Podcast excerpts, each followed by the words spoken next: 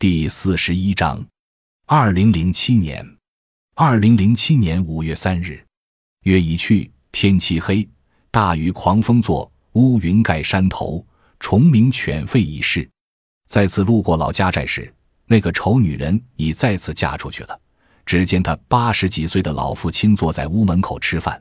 三年前见的那个女孩已长大，性格也变了很多，竟也敢编编唱。村里的电视机增加了很多，